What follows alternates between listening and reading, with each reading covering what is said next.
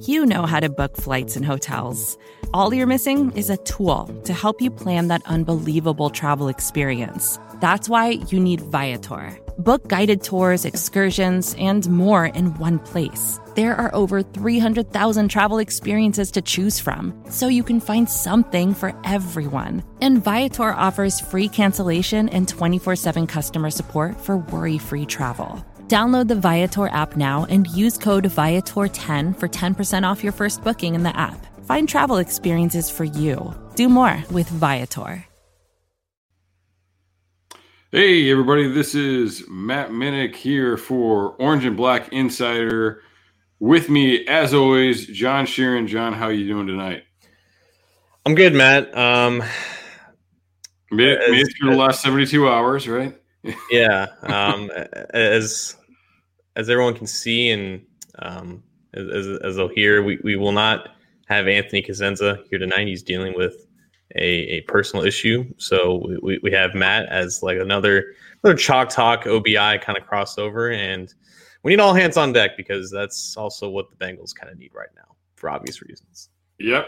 Yeah, exactly. Um, I mean, I, I tweeted about this earlier today. I spent, I mean, not a lot because there wasn't a lot to look at, but uh, part of part of yesterday watching every single pass that Ryan Finley has thrown in the NFL, trying to figure out what would be a game plan, how how they can make it work and come up with a win. Uh, just to hear the news that they did what I think we all thought they should have done, and, and what I was calling for in August. And uh, it looks like Brandon Allen's going to get the start.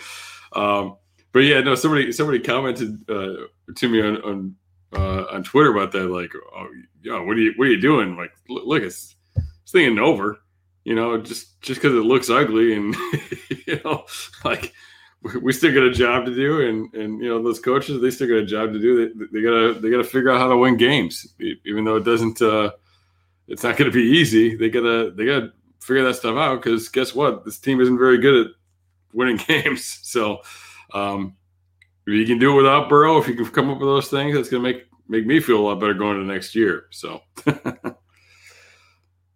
Uh, well, I mean that's that's a good place to start because obviously, uh, like the Burrow injury is still in a lot of people's minds, and for those who somehow don't know, I mean, Joe Burrow was injured early in the third quarter of the Bengals Week 11 game against the Washington Football Team. He officially tore his ACL and MCL on his left knee, and I mean, it, it should have been obvious that other um, damage was done in that leg, structural damage, because that's usually what happens with those kinds of injuries. But more or less, it is a standard recovery time for an injury like that, nine to 12 months. Um, the Burrow is yet to have surgery. He's going to have surgery probably sometime in December when the swelling in that knee goes down. But it's kind of it's kind of where we're at, just for a little catch up. But I mean, right, like right now, like when Burrow goes down, and now that he's down, you know, things it, it, it's it, not on. I guess unraveling is the right word because right now, like like Burrow was the whole reason why this team was largely competitive, and you have six games left against mostly you know teams that you can be competitive with, but. Uh, Matt, it's like it's like people are fans and and media members and analysts alike are just like what like what what what to do with this team right now. Like, do, what what is how do they go forward with this? Because right now, a lot of people are just stuck, still absorbing the news and can't believe that it's happened. But but it is happening. Even and we can argue about the whole things of how it may or may not have been inevitable behind this offensive line. But I think the the main thing right now is just how does anybody accept this going forward, and how does the team move forward with it? I mean, yeah, you got to figure something else out. You know, I mean, look, we we got six games left in this year, and looking at things, and we'll we'll talk about the draft in a little bit, but yeah, right now they're slotted for the third overall selection, and if they if they don't win another game, they'll probably stay there because there's a couple teams that probably aren't going to win, win another game either that are in front of them, um, who they have more than a game lead on. Uh, so, but but you still got to do something, you know. And, and, when we talked about tanking last year, and, and really that was more of a the real tank talk was about the Dolphins, but like if you if you are legitimately going to tank, which I don't even really think it's a thing in the NFL, but from a front office standpoint, you can kind of do it. Like you have to get rid of the coach because if you have a coach that's not working those guys and and you know focused on winning every single week. Like you can't just turn around and say hey we're going to win this week or oh hey we got that first round pick. Now you know next year we're going to win. Uh, you can't do that. Like you know and, and i wrote a piece this week you know talking about about culture. Like that that's what it is. You know it, you've got to be focused on winning all the time so to me, this is a big moment for for Zac Taylor. And look, they've got to be competitive right now. They can't just suck for six weeks because they haven't been very good the 10 weeks before that, you know, and they weren't very good the 16 weeks before that either. Like if if he can't get them to fight right now, I mean, does he deserve to have a chance when Burrow comes back? Like that's what you you got to really ask yourself. And and I get it. I get how much is is against him right now. Um, and I get that. Look, they weren't giving Ryan Finley and Brandon Allen reps. They were training Burrow. Like they were. You're not planning for your backup quarterback. You're planning to win games. You're you know you're planning for for a successful season. Um, but I mean, it's just about figuring out how to get more out of the rest of the team. And if they can do that and then ride that in the next year, like we might have something, you know, especially if you make some additions. Uh, but but, that's, that's, the fact. This team has underperformed with Burrow. Now you got to stop the underperforming.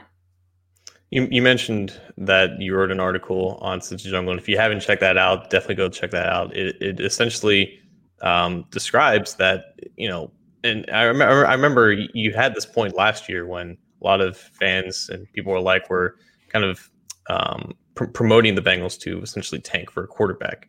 And it, it the, the sentiment still remained the same. It's like, you know, a winning culture is not something that can just happen overnight. It can't just be something that just, you know, appears out of midair because you have one or two tra- transcendent prospects, you know, fall into your lap. It's something that has to, it has to be built over time. And, and even in times of adversity, when you don't have your star quarterback or you don't have your team at full strength, it's something that needs to be built then.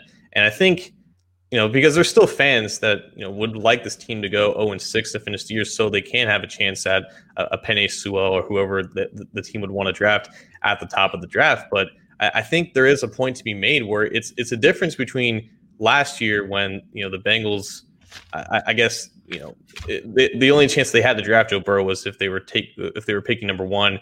But now that they have the quarterback, you know, now that that now that now that he's in the fold and he's under contract for the next four years, like it almost seems like just like that idea, how real it is or how fake it is, it's just not applicable anymore. You, you, you can't keep continuing to do that and ask your one bona fide leader to continue to buy in because if he doesn't buy in, then nobody is. Everybody looks to him as as that one alpha male or not male alpha dominant leader and if he if he's not buying it because the coaches are not wanting to do what's best for the team, even when you know the, the season's lost, then the whole thing is kaput. Now that you have the quarterback, it just seems like that strategy to just tank, even if it may not be real from a coach's and player's perspective, it's just not applicable anymore.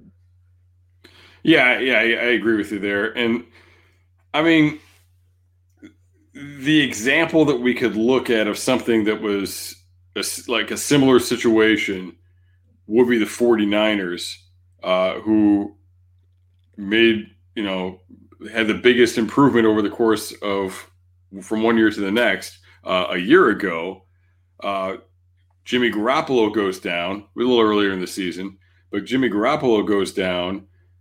They put in some guys, and I mean, I I thought they were pretty competitive that year. You know what I mean? Like it, it wasn't like they were like done, um, but obviously they didn't win a lot of games, and that got them Bosa, and Bosa for years the Niners were drafting edge players and they were not getting them. You know, like like mm. Solomon Thomas was a great example. Like Solomon Thomas is a pretty good football player, but he's not a, he's not an edge.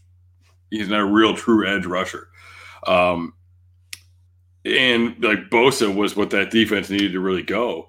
So getting Garoppolo back, getting Bosa in there, that definitely propelled them to to what they were able to do a year ago. Um, but look, number one, the Bengals aren't one piece away. Uh, and then it's it's also about you know what else is going on because because like I said, you felt like that that group was fairly competitive.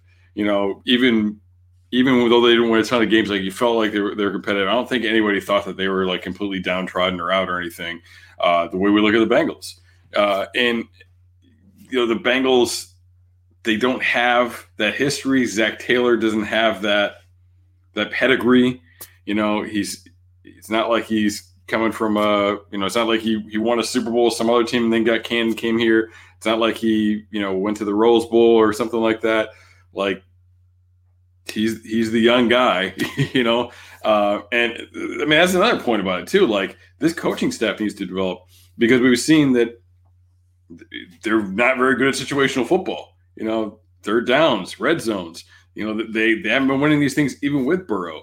Uh, defensively, two minute defense. You know, has been a major problem. You know, they, they've had too many breakdowns in those types of, of situations. So really, I mean, this this this coaching staff can't afford to not grow right now, too. Um, so I mean, yeah, I mean, it's just it, it's on it's on every level. Like the, the coaches need to teach the players to to fight to compete, but they also need to fix their own problems and you know develop in that way too.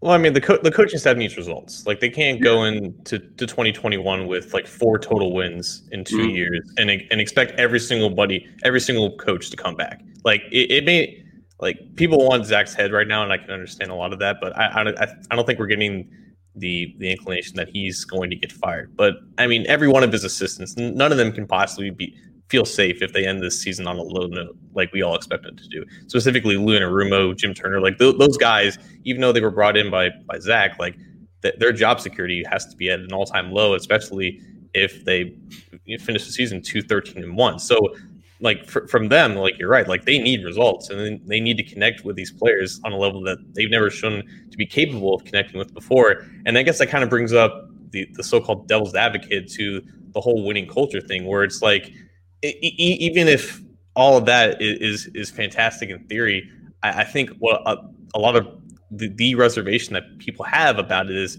what if it's just too late? Like, is this something that can be suddenly sparked even in like the worst adversity 25 26 games into this coaching staff's like tenure into their control over the roster because i think the the faith in taylor and his and his staff right now is at an all-time low and i don't think anyone's expecting any remarkable results with brandon allen or ryan finley at the helm but like is it even possible for them to galvanize this group and connect with them on a level that they haven't been able to show before because if not then at what point do you just say enough is enough? Yeah, absolutely. And you know, you you look at that, and, and Taylor talks a lot about in his press conferences about you know you don't see what's going on behind cl- closed doors. You don't know what's going on. Uh, obviously, there's that's a two way street, and we'll probably touch on this some of that stuff a little bit later. But um, you know, are they building the momentum? Are they having you know these positive discussions and things like sometimes it takes a little bit of time for that to be uh, seen in the field. But yeah, we're we're pretty late in the game here, right? We're we're in the ninth round. We we got to start throwing haymakers, um, and, and and that's why. Look, I don't think the the expectation for this team should change, and for Zac Taylor should change just because Burrow's out. Like, yes, look, look. If Burrow was here, I, I would have expected that they won that game. They were winning it when he went out, and uh, you know, you you really think that they should be able to get three more wins this season um, with, with, the schedule they have and, and Joe Burrow on the field. But I'm not talking about wins and losses. I'm talking about where this team is. You know, the reason that we needed to see those wins in the second half of the season was to, to show that they're not going to lose to bad teams. They're not going to lose games that they should win you know, and, and I think more importantly, like there's the four they should get. But in my head, what I really wanted to see, I mean, I would have been honestly if they, if they blew it against the Giants, but pulled it off against the Ravens or the Steelers or somebody good, like would have been like, okay, there's a good one. We got the Titans good one. Like it's something to build on a little bit um, going into next year. But yeah, you've got to have some level of success regardless of who who you got behind center. uh, because you know what? Maybe maybe these guys really do like Taylor. Maybe guys are are bought in. You know, I mean, obviously we're hearing other things, but like maybe there is a really strong contingent. Maybe there is a really strong area though, but that only lasts so long. Right. Like, it, as you're saying, like these guys, they get, they get careers, they're going to move on. And if it's not working, it's not working. Um, so I, I really, I don't, I'm not somebody that like calls for people's jobs or anything like that. I'm, that's, that's not my, that's not my style. But I don't think that this staff should be excused because Joe Burrow is not there. Right. No, if, if, you're saying six wins, you know, you have to get six wins, then yeah, you can excuse that, but it doesn't excuse the product you're putting on the field uh, just because Joe Burrow's not there. Uh, like absolutely, and that's kind of a good segue to some of the rumors that we are hearing about, um, but uh, alleged, you know, toxic uh, locker room culture, and you know, uh, uh, me and, and Daddy McDuke and Hoji Electric Smoothie, we just had Elise Jesse on for a video. Um, talking about that article that Elise wrote for All Bengals.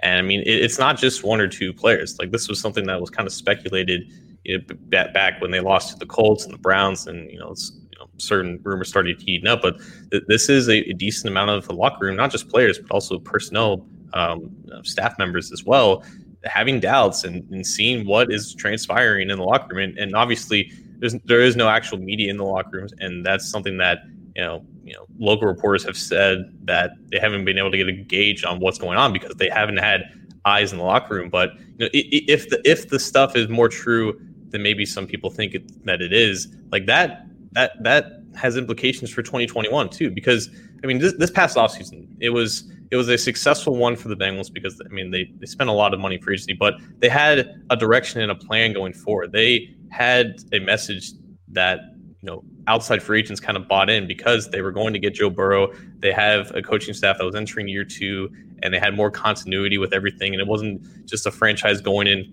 into a complete rebuild mode. It was like, you know, we're, we're going to get this quarterback, and we're going to move forward, and we're going to try to have immediate success. And guys bought in, and they were able to have, you know, on paper successful additions.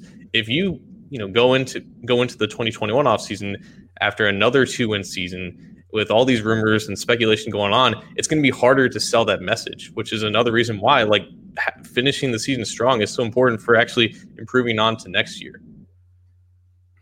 Yeah, yeah, absolutely. Um, yeah, you need to see some results and yeah, so what is going on in the locker room? I mean, we don't know. We know that we're hearing things. Nobody wants to put their name to it. That, that's kind of what Giovani Bernard came out and said in his presser today was you know, he's he's basically denying it and saying there's an open door policy.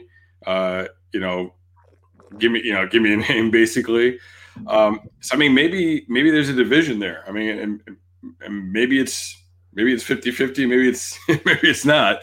Um, but you know, there is that that that battling culture. It seems like a lot of the players that we've heard heard kind of rumored about this stuff are some of the older guys.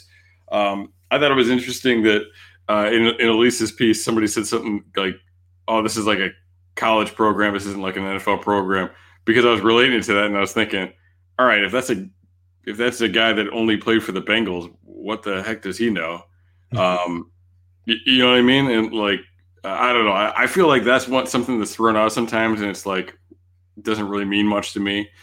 Um, I think that you talk about like the abusive language and I think that's probably the way a lot of NFL defensive coordinators talk, for better or worse. you know, we some of the stuff we like the stuff about Jim Turner. Um, like that's his uh, his track record. We kind of we kind of knew that about him getting into it. Um, so I, but yeah, like it, it, it's hard to know like how much of that is is sour grapes, how much of that is some guys are cool and some guys aren't. Um, but yeah, I mean, there's definitely like like this is this is not perfect situation. Like like it's not being things aren't aren't being handled correctly uh, from the head coach on down. You know, and and and that's what it, it comes down to too, because ultimately Zac Taylor is responsible for not 100% the roster that comes into the building, but the personnel that are in the building uh, you know, he's he's responsible for them and, and, making sure they're doing the things they need to. And um, you know, part of being a head coach is working with coaches and having expectations for them. You you allow them to be professionals and and do what they do, uh, but they've got to be able to do it within your framework. So uh, you're you're culpable if you're allowing some of these things to, to happen, even if it's stuff that's not directly related to him. Um, if you're letting these things uh, go on, uh, but look, these are things. Uh, Elise Elise uh, tweeted something similar, you know, kind of kind of the the opening uh, fragment of this uh, weeks ago. Um, you know, there were there were rumors of some of this stuff last year. You know, Ace and Zim, you know, some of their connections were talking about some of this stuff. So there's, I mean, there's definitely problems. You know, but there's everybody's happy and there's losing the locker room. I don't think we're on either end of that. Uh, it's where is it? Is it salvageable? I mean, honestly, you look at the Carlos Dunlap situation, and I think part of me wonders if if Zac Taylor perhaps naively sees things in a best case scenario, hopeful standpoint, like I can make it work with this guy, I can make this guy happy, and you know maybe they should they should be cutting ties with guys faster. You know, like the Dunlap situation probably knew it wasn't going to work out long ago. Let's let's go our separate ways. Um, you look at Minkah Fitzpatrick in Miami, like people talk about uh, about the Dolphins and how they traded all this stuff for for capital. They traded Minkah Fitzpatrick because he wanted out. like they they got rid of the the guy that wasn't wasn't vibing with what they were doing, uh, and it and it benefited everybody involved. They got the pick. I mean, it, it hurt anybody in the AFC North that's got to go up against Minkah with, with uh, Steelers defense, but like I don't, I don't know. So maybe, like maybe that's him just trying to do too much and trying to make people happy, and maybe we do need to be cutting ties and cleaning house a little bit more with some of this stuff. Hey, this is Scott Galloway, author, professor, entrepreneur, and most importantly, host of the Prop G podcast. We got a special series running on right now called The Future of Work, where I answer all your questions on surprise, the future of work. Questions including what are we missing when we work remotely, or how do we handle work life balance when a major opportunity comes knocking? From the provocative to the technical, we're offering insights you won't want to miss. So tune in to the future of work, a Prop G Pod special sponsored by Canva. You can find it on the Prop G Pod wherever you get your podcasts. Well, this is the advantage of having you on uh, in, in instead of Anthony. Don't tell him I said that, but like I mean, I mean, you have you have experience as being a coach in a, in a college atmosphere in a college locker room, and I think when when I when I hear that statement, I, I just immediately think, well, the difference in my mind between you know how college coaches approach players and how NFL coaches approach players is that with college, it, it is not not like authoritative, but th- there is less freedom for, for players because that that is their school, that's that's their scholarship. It's hard for, for certain players to transfer whatnot, and there is more, I, I guess, control on the coaches' side to just be whatever kind of coaches that they want to be because like that that you know the player's there for four years and that that's just that one once you know you're in the NFL and eh, you, you should I guess be in, in a more like open relationship in terms of just having like adaptive coaching and learning abilities from from both sides. Whereas, it, so like if I hear a coaching, you know, co- like locker room and atmosphere, it's more of just the stuff of about Lou and Anarumo cussing out players and, Jim Turner being my way or the highway, and having both of them kind of having that same style. Like, it, it, am I off base there? Is it that that just kind of sounds like what I feel like when I hear that? I, I like I honestly with where they're at right now, like look, I, I, I get that guys are professionals. Like the, these are professional athletes, and some of these guys are older than some of the coaches, and they've been doing this stuff for years. Um, I don't know. I mean, in in my, I don't know how to fix something that's really bad without taking charge of it. You know, and and like I, you know, I, I went to a program that was was really bad, and I was an assistant coach, and we were very very hard on everybody around there and but we also weren't afraid to get rid of people that weren't going to be on board with it. Um, but like we were really rough on guys, and yeah, we were we were cussing some of these guys out and stuff too. But uh, like you know, like that, that's like the early like you want guys to buy in and buy in because they believe, but the kind of the early stages of our are you have to kind of squelch and get rid of any dissension because when you come into something, there's always going to be that dissension. One of the things I said when um, when it when this did come out and when it sounded like it was a lot of the old Marvin guys, it was like, okay, I get it, but when we're talking about these guys that were with the Bengals in the last three years, when you know when they weren't good, and with Marvin, and we're talking about the new guys coming in, I'm not necessarily siding with the players because what they were doing wasn't working you know what what Lewis was doing in the last few years. You know, he did some very good things. Uh, you know, for for this uh, the the city for this team, um, five straight playoffs. You know, took them from the the crap fest of the '90s to to being a com, you know competitive uh, and a playoff team. But I mean, the last last few years it was going. I I, I kind of think about uh, like Paul Guenther too, and like remember when Paul Guenther like he, he was he was a rat. Like he like he was like he was trying to get out, and it was he was like trying to sneak onto Jay Gruden's staff, and you were just kind of hearing this, this, this stuff about him, and then you know like eventually he, he's gone and he's having success where he's at now. But I mean, I, I wonder if things were just becoming bad around here, and he was like, "I got to get out of here because we're gonna get fired anyway." I mean, it certainly it certainly didn't end well for Marvin. I, I, think the, the difference with that is that he was always regarded as like a player's coach, someone who was who would always try to adapt his approach and form these relationships with these players. I think for all intents and purposes, Zac has at least come off as that same type of guy.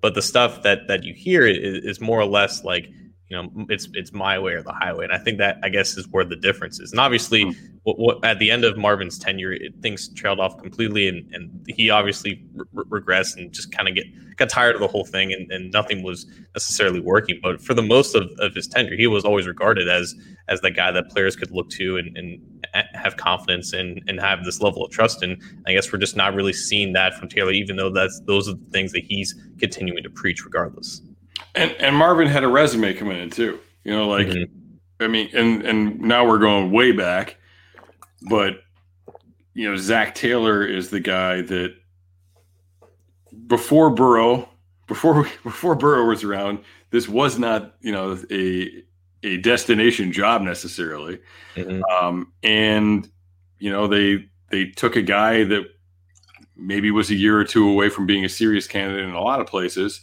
uh, you know, based on his potential and some of the things that they saw in him. Marvin Lewis was the opposite. You know, Marvin Lewis coached one of the best defenses of all time, um, and took a you know year as an assistant head coach, basically trying to find a job. But um, you know, why other things didn't work out, we won't get into here. But like those guys respected him, like because they they knew who he was walking in the building. They knew they sucked. They knew the Ravens had won a Super Bowl. They knew this is the guy that was coaching Ed Reed and um, and Ray Lewis and those guys. So you know there was a there was respect that was commanded there. Zac Taylor doesn't come in with that with that pedigree, you know, uh, with anything near that pedigree. You know, you, you, right. okay, he went to the Super Bowl with the Rams. He was like the third guy in the offense. You know what I mean? Like he was he was buried down there. Um, Turner, Anarumo, like what do those guys have to, to hold their hat on? Uh, really, in terms of just just commanding respect, and, and they don't. So they, they they've got to earn it. They've got to earn it in person because they don't have anything walking in the door that's going to be like, oh, this is that dude. Yeah. Well, uh, uh, for now, you know, the Bengals coaching staff is still here and they have a job to do, and so do the Bengals. So, um, yeah, yeah exactly. Like, and, and that's the thing is, like, I think I get, you know, look, I don't know what's going to happen, and but the, at the end of the day, like, like sometimes when we talk about some of the stuff, you know, we'll get the well, we don't have the coaching staff. the The point is, if they do win, if they can figure these things out without Burrow, maybe they do have the coaching staff. Like, I don't know that they do yet. I mean, I don't know that they don't yet. Is what I'm trying to say. Like, it doesn't look good. There's not a lot to really make you feel good about it. Um, but as long as they're here, let them let them let them be here, and and let's let's hope for the best because we don't want to we don't want to restart again.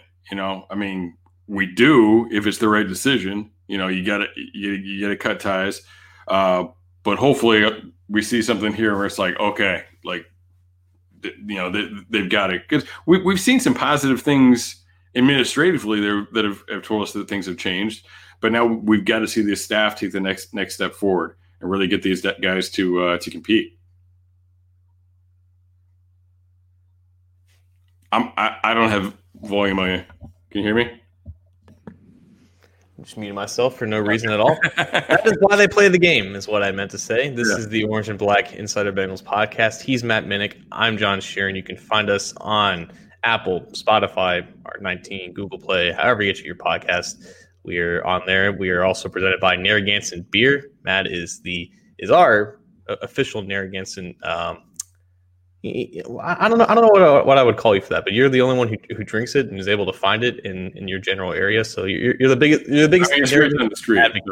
Yeah, you you carry the load in terms of making our corporate sponsors happy. But we are happy to have them as our partners for the 2020 season. You can also catch us on our pregame shows live one hour before kickoff. We will be live again on Sunday at noon before the Bengals take on the New York Football Giants, and they will have a new starting quarterback in that game, in Brandon Allen, as we talked about at the beginning of the show. And I guess that's that's kind of where I, I guess that's kind of where we're, where we're going to go next, unless we want to talk about the offensive line and everything about that first. Uh, let, let, talk quarterback. Okay. All right. You you actually you tweeted earlier today, and I responded to it uh, that that Brandon Allen and, and Ryan Finley were like the Spider Man uh, uh, meme pointing at each other. Um, look, Allen has basically the same experience as, as, Finley. He started like three games last year. Uh, most Bengals fans didn't see much of that. Um, I did earlier today, to be to be honest with you. Uh, you know what? What are, what are your thoughts uh, on on these two guys? Do you th- I mean, we know we know what Finley is. Uh, do you mm-hmm. think that they can do more with Brandon Allen? Like I honestly have no issue with starting Brandon out at this point because I, I think it's there's a clear argument to make that Ryan Finley has been the worst NFL quarterback since 2019. At least for, it was from like an EPA per play perspective. Like it, it, the tape does not lie. He's clearly just not it. And he, you know, he was thrown into the fire last year. He got three games to play with a, a, a depleted offense and obviously a rookie play caller, but it, it still was not promising in the slightest. You know, they they got their asses handed to them against the Ravens in that first game, and they were just an, an inept offense against the Ravens and Steelers. And again, he was thrown back into the fire against Washington, and obviously he didn't do so well. So his opportunities have been limited, but he was already a pretty limited player, anyways. And even if the expectations were not relatively high at all, he still just failed to meet them. And at, at this point, and we can go back to the coaching staff, like they need results now, and they know that this guy that they've had as Burrow's backup, the guy who's dressed every single week with with the clipboard and, and the headset.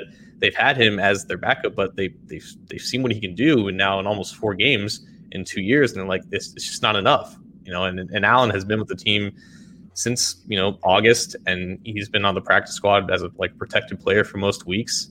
And even if he has, even if he wasn't that number two guy on the depth chart, I can understand exactly why they would want to look at him but it just still feels like at the end of the day, it's not worth really going into what really separates the two quarterbacks because largely they're pretty similar talents. I guess you can cl- classify that Allen has like a maybe a more stronger arm and he has one more win on his resume. He might be a little bit more accurate, but at the end of the day, there's not that much that separates them. They're just two, you know, marginally different quarterbacks at best.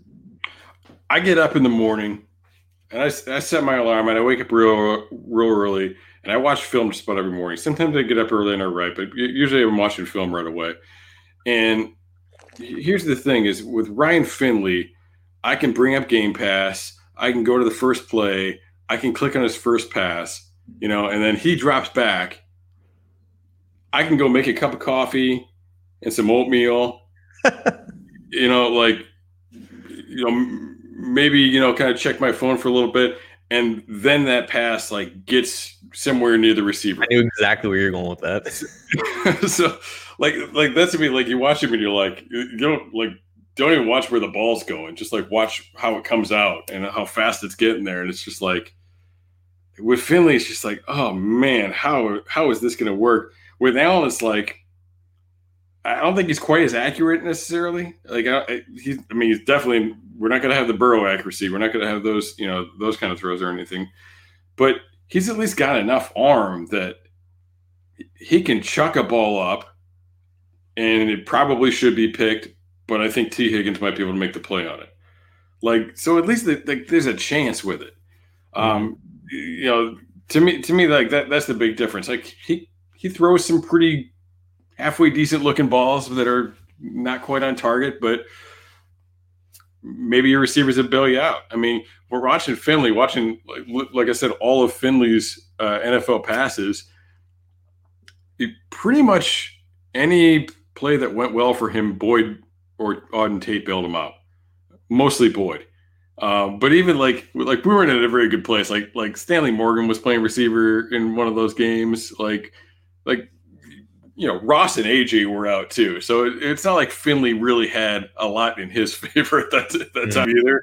Uh, but like, so, so yeah, maybe having real receivers for these guys, you know, um, you know, doesn't look good for Tate, but you know, having Boyd, Higgins, AJ out there, uh, like really like for this team to have any chance, everybody just needs to step up. Like these receivers have got to freaking just be the like pay, play their best damn football because there's no margin of error with this. Um, because you're right, like neither one of them's the guy, but I, I think at least Allen can put the ball in the vicinity where if a receiver's the guy that, you know that he can do something with it.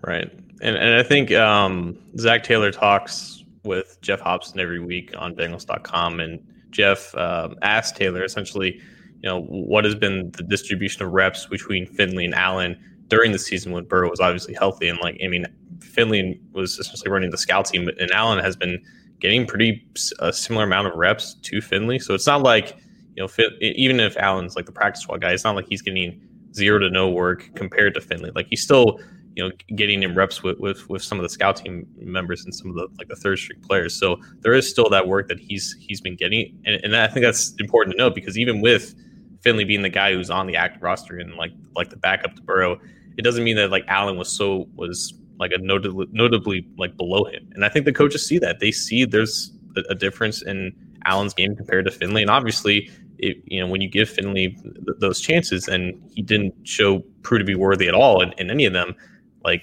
this is six weeks to go, and, and you have games to win. Like you have to go with the guy that you're most confident with, and it, it, would, it would make sense if they went to Finley first to give him a full game to kind of try it out to kind of justify why he was the number two guy on the depth chart, and then go to Allen if Finley stinks up again. But I think this is a clear showing of just kind of how desperate they are and how, how much they want this to work right now. Like if they if they think for, for even a second that Allen would be the next guy up uh, like immediately if they just didn't have confidence in Finley. And there's no point in starting Finley and going going to him first when you have a guy that you might be more confident in, Allen. Yeah, definitely. And I, and people ask why was Finley the backup anyway? I mean, I, I, honestly, I I think it was.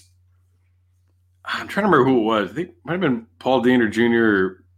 One of the one of the one of the big media guys in Cincinnati I had this conversation with him towards the end of camp, like in August. And I was like, all right, I mean, they're calling Finley the backup, but like I, I know Brandon Allen, Brandon Allen was the quarantine quarterback. Mm-hmm. he was the guy that wasn't even taking reps with the team. But like I was like, but like if something happens, you got to go to Allen, right? Like it's pretty clear that he's better than Finley. And they're like, no, it's no, it's Finley. But look, I think that's where we're at. I think that they, I think they put it out there and they're like, maybe they didn't evaluate it really because they're like, eh, well, we put Finley out there last year. He knows what he's doing, and they were just planning on Burrow being healthy, which is honestly is fine because you should plan on Burrow being healthy. like, you, you, know, and especially when you get a rookie quarterback, you want that guy taking the reps. You want to, you want your coaches spending the time with that guy. You're not really worried about developing Ryan Finley and Jake Dolegala as, as, as backups anymore. Um, I, but yeah, so I think maybe, maybe they figured it out finally. A lot of this staff has not done things as quickly as you would like to see. Like sometimes they get like like last year with the with the offensive line, like the run blocking changed, and they did a good job with that. Like the way they adjusted. But why did we have to wait for a bye week to do that? Like why did we mm-hmm. have to wait till halfway through the season to to figure that out? Like these evaluations should be going and minor changes should be happening all the time uh, as you're going through this stuff. And I mean, like we see we, we see that stuff a lot. You know, why isn't it faster? So maybe this is a good sign that they've got that urgency, like like you're saying that they're that they realize that they that they have to do something. You know, whether it be because there's pressure from the media, whether it be because there's pressure from within the locker room, um, whatever it is. I do want to touch on, like I've I've talked about this before, like Burrow really seems like he's on the same page with Zac Taylor.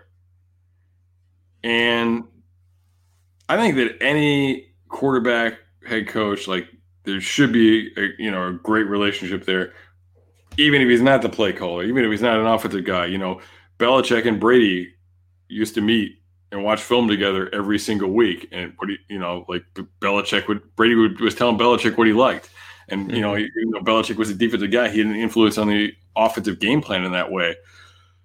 So you, I think you need to have that. I think that's important. But we also know how much everybody else believes in Burrow.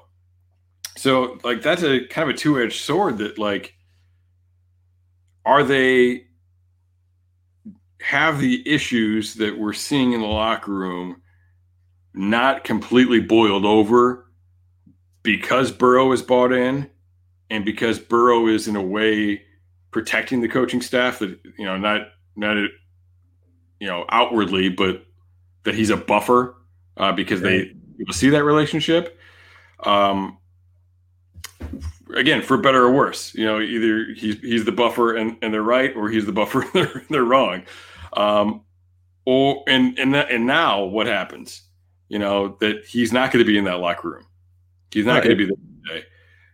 does this thing like as bad as it seems right now does it turn into an absolute shit show off the field like we know the offense is going to turn it's going to be bad uh now we know it's we know it's going to be bad to watch but what happens off the field now with burrow not around I think that's why unraveling is like a, an apt word, even if a lot of this stuff is speculation at the moment and just you know, you know, anonymous sources kind of saying this stuff. It's why there is some weight to it because, like, like you said, like Burrow, whether he knows it or not, he probably does know. He has so much power and influence on the direction of this team. Like his preferences and, and what he says is going to carry a lot of weight with with the front office, with the decision makers, with the coaches. When he's not out there, it's it that puts so much more pressure on the coaches to keep pushing their message and pushing their culture onto the players. And if they don't respond without Burrow being there to kind of re- reinforce it and have having everyone looking at Burrow for, for guidance as the guy with the shoulder pads kind of relaying this message, then it, it, it's up it's up to that message from Taylor to actually have actual weight and results behind it. And I think that's a great point as to why he doesn't he doesn't get an excuse for not having Burrow out there because this is now the end of his second year, he's got all of his guys up there. Like like even Finley, like Finley was the guy that, that they traded up for in the fourth round to get. He, they, he was the only quarterback that they were interested in drafting in, in 2019, and they sacrificed draft capital to get him. And three and a half games in, into his career, they're, they're taking a guy that has you know played less, even though he's been in the league for three for three more years than Brandon Allen. So like that, that's already essentially an L that they're willing to take in order to to make sure that, that this thing actually works. But it, it's such a good point though, because like without Burrow, how much does that message actually resonate in the locker room? And with, and with Allen, like obviously you're gonna have to change a lot of things with, with you know how you, you operate the offense and try, try to dumb things down, I guess to to a certain degree. But at, at the same time, like everything that, that you've been preaching, all, all these ideals that, that you've been saying, like they still have they still have to apply, and they have to apply now more than ever because th- this is when actual growth happens when your when your backs are up against the wall and, and people are, are, are saying things and, and, throwing things off the wall and, you're you're in a lost you're in a lost season but potentially jobs are on the line and potentially another reset could could potentially happen with a lot of this coaching staff.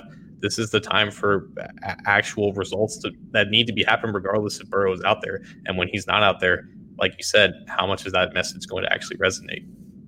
Yeah I mean it's it's one of those things but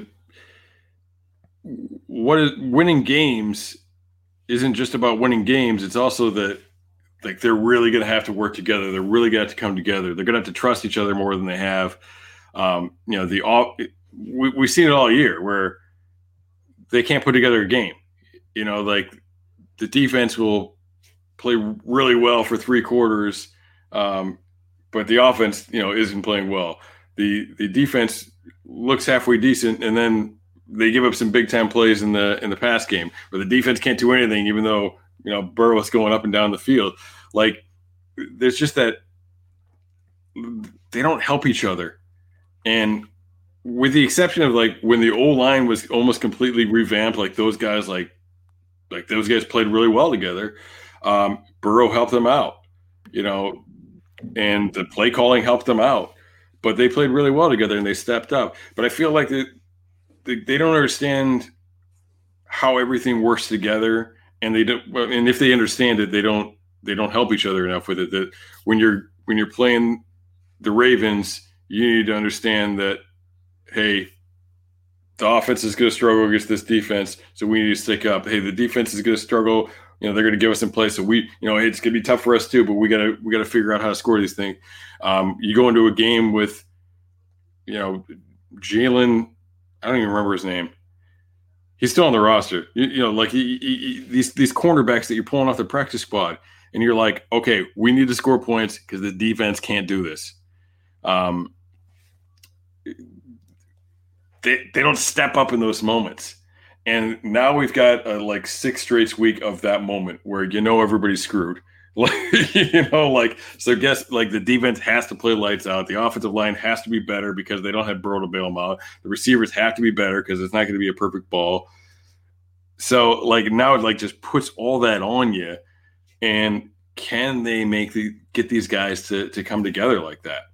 That that's I mean that, that's what it comes down to for me. Like I think it's a tremendous opportunity that for the coaches to show that they can bring people together because at, the end of the day, like that's that's the biggest problem. And I, I think that's the, the teams that you see that are really successful. Yes, they have good players, but they buy in, they fight for each other, and when one, you know, when their awesome quarterback is having a three pick day, guess what? Their their defense picks it up a little bit. Like like they support each other and they help each other out with that stuff. For, for, for anyone who doesn't watch Matt's like Chalk talks, like I mean, Matt is not. I, I, I wouldn't call. I wouldn't call you like an, an optimist. I would just. You, you, just talk like like you're trying to teach something. You're, you're offering guidance, and, and, and I think that's an, an, incredible perspective to give. At least someone like me who's just a gas bag with, without any experience in his entire life. But it, it's like the, the, the, more we talk about this, the, the more that like I, I just I just can't escape the feeling like sometimes when, when you know, like you know, and I think that's what a lot of fans are still thinking about. Like if if it hasn't happened now. It, it, probably won't happen with with Burrow being out, and like these are all great like you know words of wisdom that the coaching staff should have definitely uh, like applied to at this point. It, it just seems like you know the, the, more the more we talk about it, the, the more not not hopeless or, or helpless it, it, is, but like it, it just it just seems so much harder for them to actually apply to these things and, and make these adjustments now with with, with all the with everything that's going on. Like so many players are on IR. Obviously, Burrow's out, and, and it, it looks relatively hopeless. But like this is what like happened with Miami last year. You know, they they offloaded a lot of players, and, and you touched on this in, in your article today on Cincy Jungle. Like th- th- they made all those changes, but I mean, Flores still had a plan, and he still had a mindset with that team, and people kind of rally behind it. And the Dolphins weren't weren't supposed to be competitive towards the end of that season, and and that's exactly what they were, and they, and they fought their way out of the number one draft spot. They ended up being, I think, fifth and now they're in, now they're in a position to actually be an aspiring contender because you know they they took that momentum, they went into the offseason, they acquired talent, so now their roster kind of matches their overall culture mindset, and things are just starting to click. And I, I think that's where Bengals eventually uh, they they have to be there eventually. Like in order for them to make that next step and be better than where they were when they were consistently make, consistently making the playoffs, they need to instill that culture and that atmosphere in the locker room at some point. It, it just seems like you know it, it, just probably isn't going to happen with the staff. And the more we talk yeah. about it, the more it's, it's, hard to escape that feeling.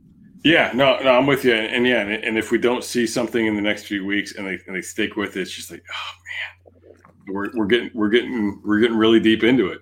And, and I guess that that's my thing. I I look like an optimistic times because I'm always trying to figure out a way to make it work. Uh, and like I'm not going to make any of the, you know, I'm not making decisions. like I don't, the Bengals don't sign my paycheck. So it's just like, all right, well, this is the situation. How do we make it work? Because honestly, that's the biggest thing that, that I learned from coaching that I know about coaching is that sometimes, you know, your star player punches a guy in the dorm and, and you can't you can't travel in the next week because you get kicked off campus. You know, like so, like sometimes players get hurt, sometimes players get in fights. Some you know, like things happen, and you just got to figure out a way to adjust because at the end of the day, nobody cares. Like they they care about wins and losses, and and that's the coach's job is to figure out how to win games regardless of what's going on with it. Um, but we probably, I mean, we're we're pretty deep into this thing, but uh, let's uh let's talk O line real quick because you did mention that before. Um, I mean, yeah, you, you you start us off. I don't want to get I don't want to get too deep right away. like because that's that's I, I understand why like the coaches were so bullish about this group because like they they they went into the off season and they evaluated what they had and as a result they ended up just shot, just signing a career backup, a guy that they thought that they had potential to, to, fill one of the spots, and they waited until the sixth round to draft another guy with, with potential and fits along the same guidelines of, of the guys that they look at. But like they, they knew what they had at offensive line, and they and they banked on you know development of certain players, and that's that's I think more of where the blame should kind of go with with how this thing happened because obviously nobody nobody could predict how or when you know, a, a, potential injury to Joe Burrow was going to come. I, I, don't think I don't think that's what you know people like me were, were, were kind of thinking about. It was just that if you put him behind an offensive line that is banking on the, the development and the progression of certain players who just haven't shown it, shown to be those caliber players yet, the, the, the chances of those hits kind of piling up and for one of those hits being a catastrophic one and unfortunately leading to a catastrophic injury the, the, chances only increase. Like I, I understand completely. Like like Burrow was, was going to take hits, and he, he could be the least hit quarterback in the NFL, and one of those hits could, could lead to an injury. That's that's completely possible. It's football. Like stuff happens. But um, I think the whole thing with me was that it wasn't just about like saying an, an injury was was for sure going to happen at this point after this many hits. It was just if you have a quarterback that takes this amount of hits behind an offensive line that was supposed to be this good but it ended up being this bad, like th- those chances only increase. And it, it's why I think there has to be some form of accountability in the evaluation process for this for this offensive line for what happened to Joe Burrow. Yeah, and I think people blame. All right, what, what, let's, let's go back to my perspective on things again, and I just want to explain something. So, I'm not defending Jim Turner as a as a coach because their play is his play. You know, like that's that, that's what you can judge him by. Um, but I, I feel like we unfairly like loop him in with, well, he didn't, you know, he said that offensive line was good enough. Of course, he said that offensive line was right. good enough. Like I know he has an influence, and you know what, he might have been pounding the table for Jack Conklin, and and they were just like, no, we're not going to pay quite that much you know, and he might have been he might have been um, you know screaming for I, you know name the second round offensive tackle. I can't I, I, I had a name I lost it. Josh Jones. And, there you go. Yeah, J- Josh Jones. That's the one I was trying to think of. He may have been screaming for Josh Jones, and they're like, "No, we got to take Tee Higgins. Tee Higgins is our 15th player on our board." You know, like so. Some, you know, I I think he gets unfairly blamed for that. At the end of the day, though, just like I was saying before, like you know, your your your star player punches somebody, your you know his backup uh, gets injured, like you got to figure things out. This is his group. He should be supporting them. He should be talking positively about them, like he does at least in the media. But you've also got to you got to figure out how to make it happen. You got to do your job, and and like that's that's a coach's job. A coach's job is to come up, you know, create something even out of nothing. you know, like even if you even if you don't have anything.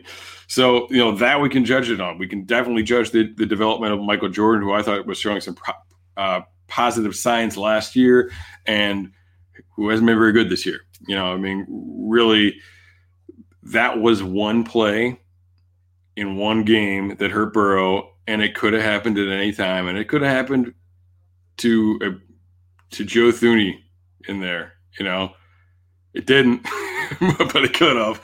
And but when we watched that game, Jordan was getting smoked the whole first half.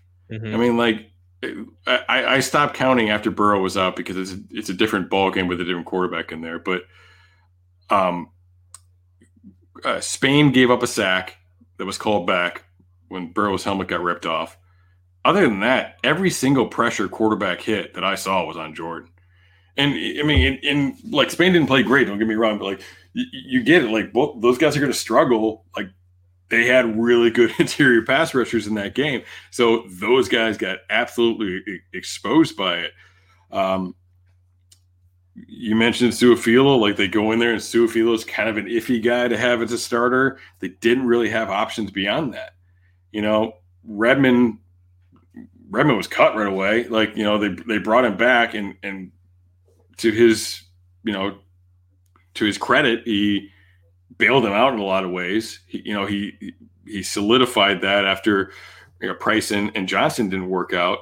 Um, but then when they went out and they got Spain, they're still trying to fill that right guard spot. They got Redmond out of there, you know, and you, you hope that like, like you can't have two holes at one position. you know, like you hope they would have had enough resources in there that that that's taken Jordan out in that situation. Um, but I, I, I don't know. I mean, it's a bad deal, and I, and I think that O line and D line are where the investments need to be next year. They, they need a pass rush and they need to, to protect their quarterback and, and generate a run game, which is a struggle for them all year as well. Um, you know, we'll go a little bit longer here. We're, we're, we're just over an hour now, but uh, that naturally segues us to the topic that if there's anything the Bengals fans are feeling good about right now, uh, it is that they are penciled in for the number three spot. They are unlikely to move any higher than that. I would say, based on the uh, the guys that are um, the, the, the teams that are in front of them in the draft. Uh, but Penei Sewell from uh, Oregon, I, some people are calling him like the best offensive line prospect ever. I'm not ready to say that. I've watched enough film to, to uh, talk about that, but um, so that's a guy that you know if if they don't win another game, um, they're going to have an opportunity at that guy unless something weird happens because the one and two are most likely to be Trevor Lawrence, um, and uh, well, I'm just forgetting names left and right today. You know, you know what? You know what? Everybody watching knows who I mean because he plays for Ohio State. Justin Fields. Uh, so I mean, that, that's one thing. They're in that position, and and all of a sudden, like, I mean, obviously, there's some other problems. We just talked about the guard position, but if you were if you're booking tackles in front of uh, Burrow or or Jonah Williams and and Penei, you feel pretty good about the future. Um, yeah, what are you, what are your? I mean, I don't know if you've uh, really gotten into the draft too much, but uh, you know, what are your what are your thoughts on on him specifically? You're on mute again.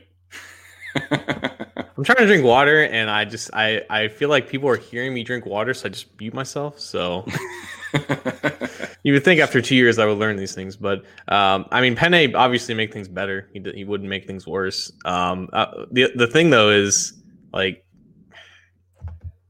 the, the, the whole faith with the offensive line this year was that like your two best players and and uh, like we rank you know the Bengals 25 best players on Cincy Jungle and I, I believe we had Jonah Williams as like number like 11 and Trey Hopkins was like number 8 and on any other team like those two players would not be would would both not be 12 top 20 top 12 yeah. players on on any other team like those we, were the we talk about how much we like Trey but I, I think ideally you want Trey to be like your fourth yeah, best lineman. Like, and like it, it, there's nothing wrong with that. Starter, but you don't yeah, want like, him to be your best starter.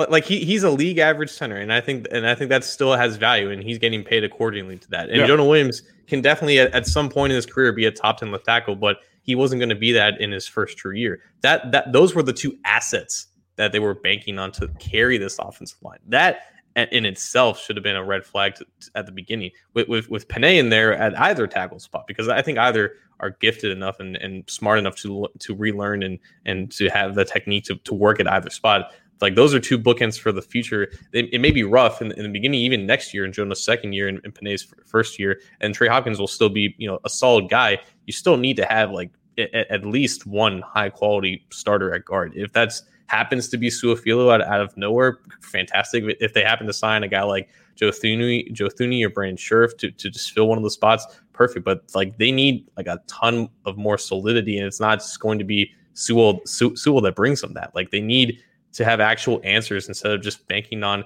development of guys that have that just don't really have the promise to, to really become that. And, and even if Sewell is as great as he is, he is just unfortunately just not enough. Yeah, I mean, Sue, yeah, Su'a-Filo, I, I thought was a good value pick because he is a pretty good schematic fit for them, and I think he's pretty good at picking up. Like, like that's the big thing with these like these guards. Like they don't. I mean, they were getting physically beat in the Washington game, but in a lot of these other games, they've been just getting beat mentally with not being able to pick up uh, stunts and twists and just not seeing these things and exchanging these things. That's one thing that if they do, it's not going to happen this year, but because uh, they have a, a, a, glut of interior linemen. But you know, if they draft Sewell and end up end up moving Hakeem Adeniji to to a guard spot, like he's a really good processor. Uh, really, you've got to be able to you've got to be able to do that or take on a bull rush. You can't be bad at both. Mm-hmm. really, like, like, that's what we've seen out of this group so far is like they like they're getting beat with with speed and they're getting beat with power. Um, I mean, you, you got to be built to to stop something. Um, I I tweeted something out talking about uh, uh Penei and Duke Manyweather. Uh, I uh, actually, oh yeah, tweeted a response to that uh, and said something about I really hope they get a new. Uh, I I hope they don't uh, uh, draft him at three unless they get a new position coach. So that's uh, disconcerting. Uh, by the way, uh, that is the uh, O line guru who Billy Price and Hakeem Adeniji both worked out with all summer. Uh, actually, Su'a-Filo is one of his guys too. Um, interestingly enough, since he signed in free agency. Um, so unlike those guys, he had he had the choice of of, of who was going to be his position coach. Um, so adding adding to the concerns, I want to break this down though. Uh, so look, right now the Bengals have the third slot. Uh, like we said, the Jets and the Jaguars, like they've got over, you know, they've got at least a game and a half on those guys. So I, it's unlikely they're gonna they're gonna jump into the one or two slot. But I looked at this over, I looked at like a fictitious team with a tie over the last 10 years. And so right now they're 2 13 and 1. Um, three, third is the lowest with that record uh, any team has ever drafted. Uh, it's happened a few times. Uh, the average is 2.2. They win a game. All right. So let's say they go out there and, and, and they, they pull off a win. They're doing all those positive things we're talking about, but they're still only able to get one win. Um, the average is 3.4 for that. Like, so you're still in the ballpark. Uh, once a team selected second and a couple times fifth, which obviously you know we don't love, but the majority of them actually were selecting at at three. So um, you can win a game and this is like the same Burrow conversation where I was like, "Yeah, we need to win the game. We'll worry about getting Burrow later. We got to win. We're gonna win some games." It's the same thing here. Like, like I want them to compete, and I want them like the, the Giants game is probably the best chance they have. Like, I want them to show some fight and, and, and get one of these wins. And because they win one game, it doesn't necessarily mean they're going to play themselves out of that position. Now, if they win two games, that's not looking so good um, mm-hmm. because we, we do. First of all, there's a number of teams that that have three wins right now that have only three wins right now. So if they lose out, you know that could change things. Uh, but at four, 11, and one, the average draft position over the last ten years would have been six. Like uh, it's actually a round number. Would have been six. Uh, looks like about half of them are five, and some of them are a little bit higher than that. So still a good draft slot, but from what we're hearing right now, and a lot, especially for a guy that opted out, and for such a weird, crazy season year that it's been, um, things could change. But you know, it appears that that Penei is the the Myles Garrett of this draft. You know, like he's the top player.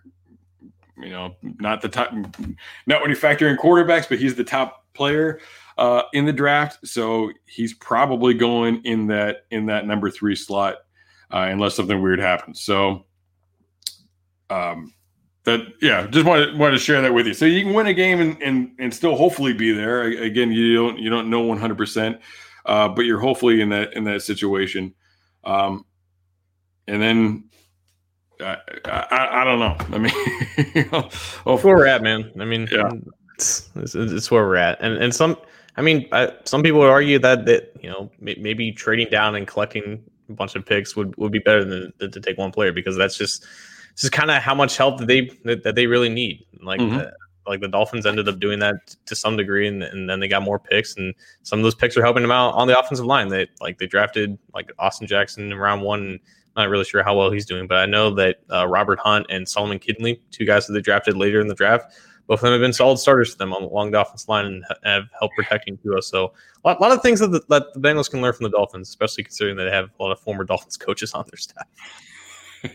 yeah, yeah. Kindley playing. Uh, Kindley's like. I think I saw something that ranked him as like the top rookie guard right now, and, and yeah, mm-hmm. I mean they, they like they got a steal on that guy. That's the thing about guards. Like you, like we talk about taking Jordan in the fourth round.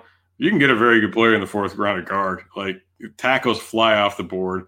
Right. Hakeem is Hakeem is crazy for where we got him at. You know, like and and if he ends up being a swing tackle, he's absolutely crazy for where we got him at in the draft. Um, you know, so that's, I don't think I'm over projecting him too much, but um, yeah. So I mean, yeah, that, that's where we're at. We got to figure that out, and you know, and Penei's the left tackle, and Jonah's the left tackle, and as as I've talked about a few times in the last couple of weeks, because because of uh, the Hakeem Adeniji situation, like Jonas hasn't played right tackle since he's a freshman in 2016. So um, that would be another thing to figure out. But you know, the, those are good problems. Those are things you can figure out. So, um, all right. Well, I think we've depressed people enough. Uh, hey, happy Thanksgiving, everybody. Um, if, if you are if you are thankful, uh, if you're if you're searching for something to be thankful for, um, you know, focus on the fact that orthopedics has come a long way in the last 30 years. I mean, I, I remember like in, in, the 90s, like growing up, ACL injuries, like guy was done. Like I remember like Terry Allen for the Redskins. He was the first guy that like came back from multiples. And it was like, holy crap, how's this guy coming back like this? Um, but you know, these guys do do a really good job. Um, and and the, the, the Bengals uh, have experience in dealing with it, with it too. Like they're they got a pretty good track record of, of getting guys back on time. Like Carson Palmer came back yeah. from January to like the preseason. Yeah. Bernard didn't miss a game after being injured in November. Clint Boling had something similar. Like mm-hmm if there's a, if there's a team for, for this to happen to, like the Bengals have experience doing it. Yeah, they're not great at keeping people on the field, but they're pretty good at getting people back in the field. Uh, so give them a little bit of time, but uh, uh, but anyway.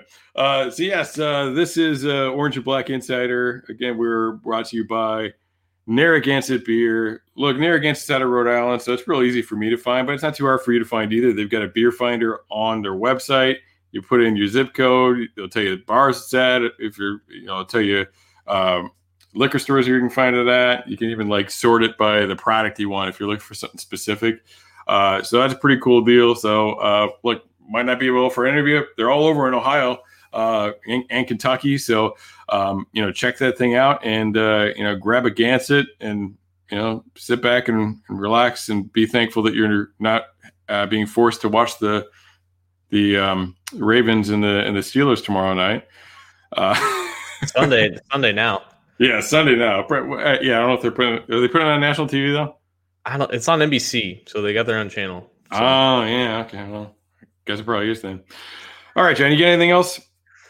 Nah, man. Uh, it is. It is Thanksgiving. Um, it's been it, like honestly, I've been covering Bengals rookies since 2016, and usually you don't have to wait until Thanksgiving to talk about a major injury with that. So I mean, we, we we got I mean we got nine and a half weeks out of Burrow, and I wish we had more, but you know it was it, it was fun, you know, kind of breaking him down week by week and seeing the response from all these other people. But I mean, I don't know how these next six weeks are going to turn out, but like right now, there's a lot of a lot more important things in life to, to worry about and to focus on. And you know, the fact that we're just still talking about a stupid game with a stupid team, I, I feel pretty pretty thankful in the, grand scheme of things. Absolutely, yeah, definitely. Uh, much much worse place uh, places to be and things to be going through right now with the with everything going on. So definitely, uh, definitely plenty to be thankful for. And um, yeah, it, you know it's funny. I, I don't want to get us started on a whole other thing here, but uh, Zac Taylor's press conference today, like they were they were kind of like jabbing him a little bit, and uh, I think it was Ben Baby asking him about, like basically it was like, man, that 2019 draft class sucked.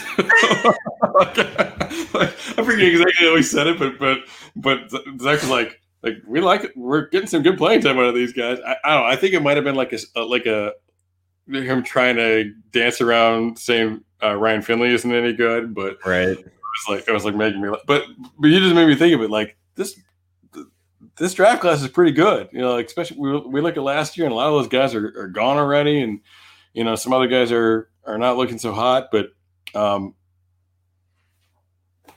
this group looks pretty good. You know, and they're gonna have some free agent linebackers. We'll probably see some more on Markus Bailey next year, and I don't know. This group might be right. They, they actually asked him that too. That, that, this is a pretty good follow up. They're like, well, they asked him about problems they had evaluating people that year, which you know he was like, no, we did. You know, like Duke set us up, we were good. But it was a pretty good question because like like that's a legitimate thing that like this group looks pretty good and last year's didn't. So it was like that transition and those guys coming in late and did they you know did they know what they were doing really necessarily because they definitely seem to have figured it out this uh this year but anyway i'm uh i'm still on ben we love you ben we yeah. love you man great great friend of the show was that um, just Ben Baby, we love you, man. Oh great, yeah, great Ben. No, Ben Baby's great. It, it was just it, like it, it, was it was it was a, it was a great question, but like like you could tell, it was like, oh man, Taylor's gonna be like. The, one of the things I love about Taylor's press conference, you can tell when he's pissed, mm. but he never loses his composure. Like, yeah. I like I'm I'm big on like stoicism, and I like I read a lot about like stuff like that. And he's a hell of a stoic. Like he just did like he generally doesn't give you give you shit, but like sometimes you'll see it like you'll be like, interesting question, you know. like, but that like that's the most you get out of him. But it, but it, it was great. Oh yeah, it was a it was an awesome job. Uh, awesome job by Ben. And it was a question that should be should be asked right now. You know, like they're taking tough questions, but they're taking for a reason. But anyway, we're gonna get out of here. Uh, be safe. Take care. Hope everybody's uh, you know got things to be thankful for, and uh, you know spend some some time with some some family and being safe. Good day.